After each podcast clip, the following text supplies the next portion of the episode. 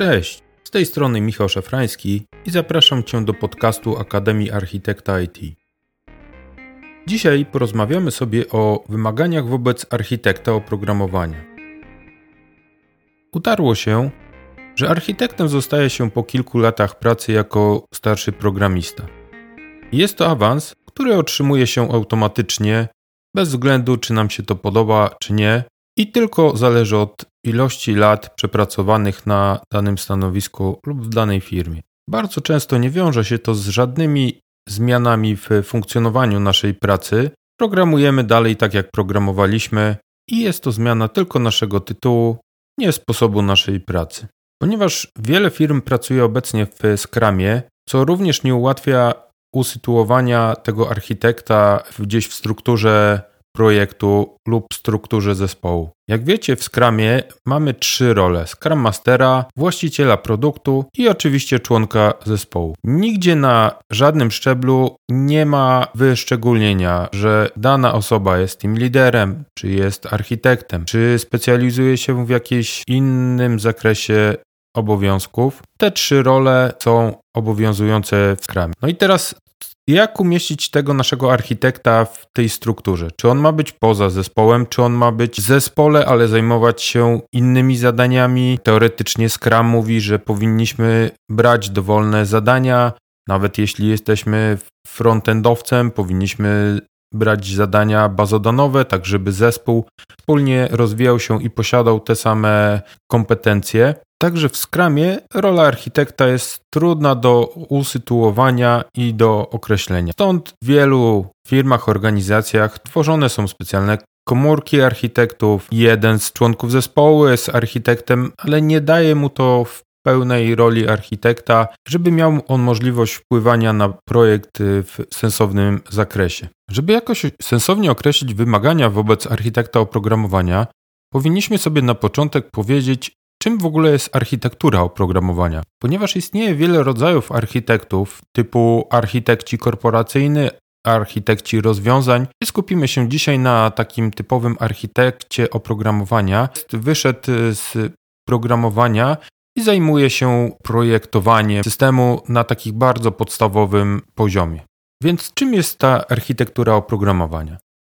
Czy może to być na przykład schemat UML systemu, czyli wszystkie powiązania pomiędzy klasami, rozpisanie, rozrysowanie diagramów klas, rozrysowanie schematów y, przepływów danych, czy na przykład diagramy użycia, czy inne use cases. Byłoby to bardzo duże uproszczenie, ponieważ y, obecnie większość architektów Większość osób zajmujących się architekturą rzadko kiedy już używa UML-a. Ten stopień skomplikowania dokumentacji poszedł troszeczkę wyżej i nie zajmujemy się już e, takimi stricte UML-owymi e, modelowaniem systemu. Pracujemy teraz metodykami zwinnymi, więc projektowanie odbywa się podczas programowania lub chwilę wcześniej. Możemy stosować metodykę TDD, Test Driven Development, która pozwoli nam tworzyć nasze klasy bez projektowania ich w UML-u. I tutaj docieramy do drugiego pytania, czy schemat klas to jest nasza architektura oprogramowania? Uznanie, że schemat klas jest naszą architekturą oprogramowania byłoby bardzo strukturalnym podejściem. Nawet wyznaczenie przepływów danych, przepływów pracy tych klas pomiędzy sobą czy zależności, dalej jest to bardzo sztywna struktura systemu i tylko wskazująca jego budowę, a nie działanie. Nawet jeśli weźmiemy nasz opis strukturalny systemu, ten rysunek, schemat struktury systemu, troszeczkę poziom wyżej od naszych klas, czyli już na poziomie budowy modułów komponentów typu na przykład mikrousługi, to dalej jest to opis tylko struktury systemu, nie działania jego, nie żadnych rzeczy określających. Często mówi się, że mamy architekturę oprogramowania trójwarstwową albo architekturę oprogramowania clean architecture. I dalej, to są tylko style architektoniczne, które zastosowaliśmy w naszym systemie. Nie opisują one pełnej architektury oprogramowania. Żeby tak naprawdę opisać naszą architekturę oprogramowania naszego systemu, potrzebujemy połączyć wszystkie te rzeczy w jedną całość. Czyli musimy mieć określoną strukturę naszego systemu, typu jakie klasy gdzie występują, jakie mikrousługi, jakie warstwy gdzie leżą i czym się zajmują. Musimy mieć też określone parametry i jako parametry rozumiem tutaj określenie na przykład parametrów architektonicznych dostępności, parametru skalowalności, odporności na błędy, wydajności, bezpieczeństwa. Takich parametrów jest kilkanaście i wszystkie je musimy dokładnie mieć określone, tak żeby ta architektura była pewnym, umieszczona w pewnym kontekście. Kolejną rzeczą, y, która jest nam potrzebna do określenia tej naszej architektury, jest zapisanie sobie pewnych i egzekwowanie tych decyzji architektonicznych. Decyzje architektoniczne mogą odnosić się na przykład do struktury naszego systemu. Dlaczego warstwa frontendu nie może łączyć się z warstwą bazodanową? Z warstwy bazodonowej mogą korzystać tylko usługi i tylko one mogą mieć dostęp do tej warstwy bazodanowej. To są decyzje architektoniczne podejmowane przez właśnie architekta oprogramowania. Skoro już z grubsza określiliśmy sobie, czym jest nasza architektura oprogramowania, czyli strukturą plus parametrami systemu plus decyzjami architektonicznymi, możemy sobie powiedzieć, kim powinien być nasz architekt. Jakimi cechami powinien wyróżniać się, żeby dobrze spełniać swoją rolę. Od każdej osoby tworzącej system informatyczny oczekujemy, że będzie ona posiadała określony poziom wiedzy z zakresu biznesu. A szczególnie to wymaganie dotyka architektów, którzy muszą przełożyć wymagania biznesowe na działającą architekturę. Bez takiej specjalistycznej wiedzy z zakresu danego biznesu nie będą oni rozumieli problemów, jakie są przed nimi stawiane i jakie problemy należy rozwiązać. Ze swojego doświadczenia wiem, że nawet najlepszy technicznie specjalista nie będzie dobrym architektem, jeśli nie umie rozmawiać z biznesem. A żeby rozmawiać z biznesem, trzeba rozmawiać ich językiem, czyli językiem biznesowym. Jeśli będziemy rozmawiali wspólnym językiem branżowym, to zostanie wytworzona pewna więź pomiędzy biznesem a twórcami oprogramowania, która mocno sprzyja przy tworzeniu dużych y, systemów. Kolejną rzeczą, jaką wymaga się od architekta, jest bogate i zróżnicowane doświadczenie. Jako architekt powinieneś znać się na wielu różnych technologiach, platformach, bibliotekach, środowiskach. Niekoniecznie musisz być specjalistą w, we wszystkich, natomiast Twoja wiedza powinna być na tyle przekrojowa, że z łatwością określi, jaka technologia danym problemie najbardziej będzie przydatna. Tak samo wcale nie musisz być specjalistą od programowania frontendu, na przykład Reacta, Vue, Angulara, żeby jasno określić, jak ten frontend powinien być zorganizowany od strony komponentów, jak powinien się komunikować z backendem lub z innymi komponentami frontendowymi. Tak samo nie musisz być specjalistą od danej biblioteki, natomiast powinieneś znać jej wszelkie zalety i wady jej zastosowania. Dużo cenniejszą wiedzą jest znanie kilku różnych bibliotek na poziomie przydatności do naszego projektu. Oczywiście w tej różnorodności nie możemy popadać w skrajność. Od architekta nie oczekuje się, że będzie wiedział wszystko na temat y, czterech różnych y, chmur, dostawców chmurowych. Natomiast jeśli pracujemy w jednym typu AWS, to warto, żeby zapoznać się ze wszystkimi możliwymi rozwiązaniami, jakie oferuje nam ta platforma. Kolejną bardzo ważną cechą, jaką powinien mieć y, nasz architekt, jest zdolność rozmawiania z ludźmi. Nie jest to już wymaganie techniczne, Natomiast jeśli jesteśmy takim architektem, to powinniśmy umieć negocjować z naszymi członkami zespołu. Powinien posiadać przede wszystkim umiejętność pracy w zespole.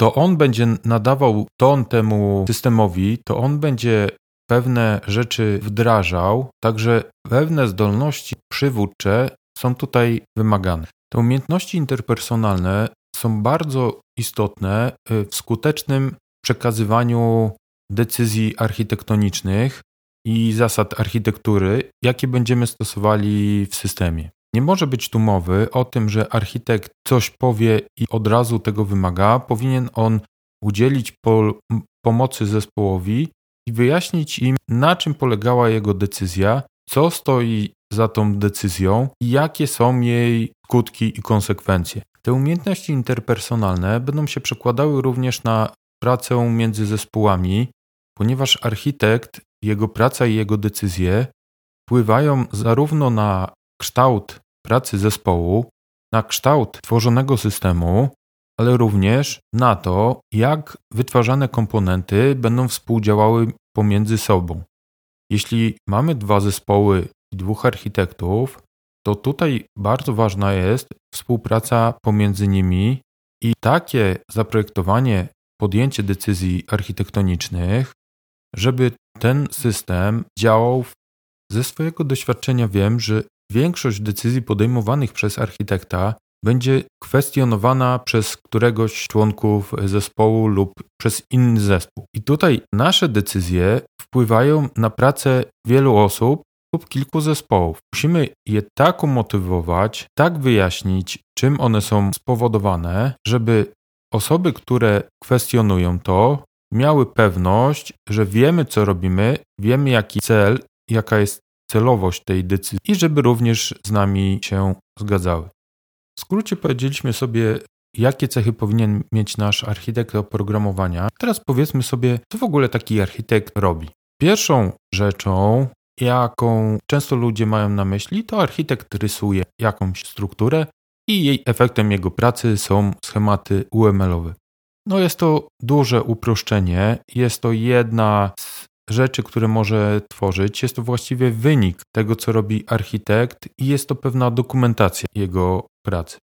Więc po pierwsze, architekt podejmuje decyzje architektoniczne, czyli jeśli mamy wybór pomiędzy biblioteką React a Angular, to decyzją architekta jest właśnie wybór pomiędzy tymi bibliotekami.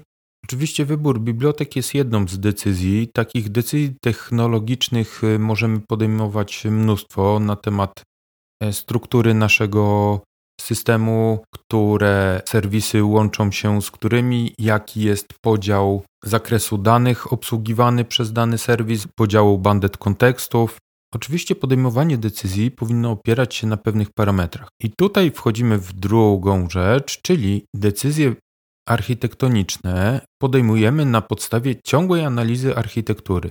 I nasza analiza architektury powinna się opierać na parametrach, które wcześniej sobie założyliśmy. Parametrem naszym może być skalowalność. Tutaj bardzo ważnym aspektem jest takie podzielenie dostępu do danych, żeby naszych serwisów można było zdeployować kilka instancji. Jeśli weźmiemy na przykład parametr dostępności, to będziemy wiedzieli, że architekt powinien podjąć decyzję, że w chmurze w kilku regionach stawiamy nasze instancje. Jeśli mówimy o wydajności, to tutaj również liczy się, jaki mamy dostęp do bazy danych, wiele aspektów. I to są właśnie decyzje architektoniczne podjęte na podstawie parametrów architektury. Te parametry architektury powinniśmy ciągle badać i mieć oczywiście określone współczynniki, jakie chcemy, żeby ten parametr spełniał. Kolejną rzeczą, jaką powinien robić nasz architekt, jest to dla mnie rzecz najbardziej przyjemna w mojej pracy, to śledzenie najnowszych trendów zmieniających się mód. Czyli kilka lat temu mieliśmy architekturę SOA, która była szczytem naszej e, miodności systemu.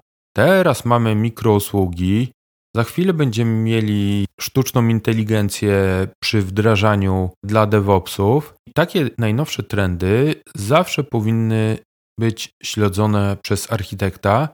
Powinien on z wyprzedzeniem wiedzieć, jakie trendy będą panowały za kilka miesięcy lub za chwilę, ponieważ jeśli nasz system utknie na jakimś wyborze, może być naprawdę trudno później dostosować go do zmieniających się wymagań biznesowych lub technologicznych. Kolejną rzeczą, jaką wykonuje architekt po podejmowaniu decyzji architektonicznych, musi on w jakiś sposób wiedzieć, że jego decyzja była wyegzekwowana, czyli że nie są łamane reguły, które zostały określone przez niego i wspólnie z zespołem wdrożone. Tutaj warto oczywiście zastosować e, narzędzia, którym e, takie polityki możemy zaimplementować. I te narzędzia będą nam wykrywały na przykład, że z warstwy frontendowej jakiś moduł odwołuje się bezpośrednio do bazy danych. Takich narzędzi na rynku jest kilka. Można analizować strukturę systemu SonarCube'em i po takiej analizie egzekwować Twoje decyzje. Czyli jeśli wykryjemy taki błąd architektoniczny, powinien on być jak najszybciej naprawiony. Ostatnim elementem określenia wymagań wobec architekta jest stwierdzenie, za jakie obszary odpowiada w ogóle architekt. No i jako pierwsza rzecz to są dane. Czyli bardzo często, jeśli mamy wydzielony dział bazodanowy, to architekt odpowiada za to, jak do tych danych będziemy się dostawali i jakie dane w ogóle będziemy pobierali, używali. Od strony technicznej jest to na pewno określenie, czy będziemy używali baz SQL-owych czy obiektowych, z jakiej bazy danych, jakiego rodzaju bazy danych będziemy korzystali, jakiej firmy będzie to baza danych? Oraz jakie komponenty będą miały dostęp do tej warstwy bazodanowej lub nawet jak będzie ta warstwa wyglądała. Druga rzecz to dane, ale w formie biznesowej, czyli do jakiego zakresu będziemy mieli dostęp. Czy będziemy mieli dostęp do danych klienta, czy tylko o ich operacjach czy transakcjach. Ważnym obszarem odpowiedzialności architekta struktura oprogramowania. Zarówno od takiej najniższej warstwy klas, jak i poprzez strukturę naszego całego systemu typu ułożenie usług, współdziałanie komponentów pomiędzy sobą i przepływ y, danych pomiędzy nimi. Kolejnym ważnym aspektem jest proces tworzenia oprogramowania. Aktualnie większość projektów tworzona jest w systemach zwinnych. Tutaj rolą architekta jest takie dopasowywanie architektury, żeby ona ciągle mogła się zmieniać, czyli możemy wykorzystać architektury ewolucyjne, ciągle musi się dopasowywać do wymagań biznesowych.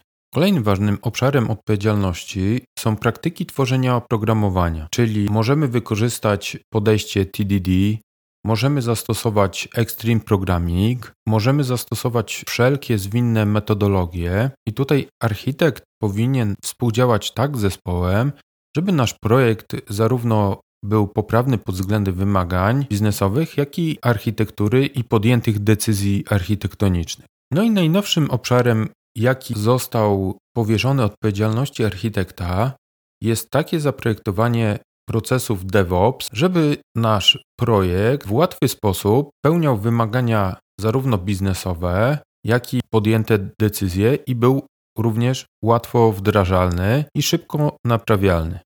Na tym zakończę nasz krótki opis wymagań wobec architekta oprogramowania. Zapraszam i do usłyszenia.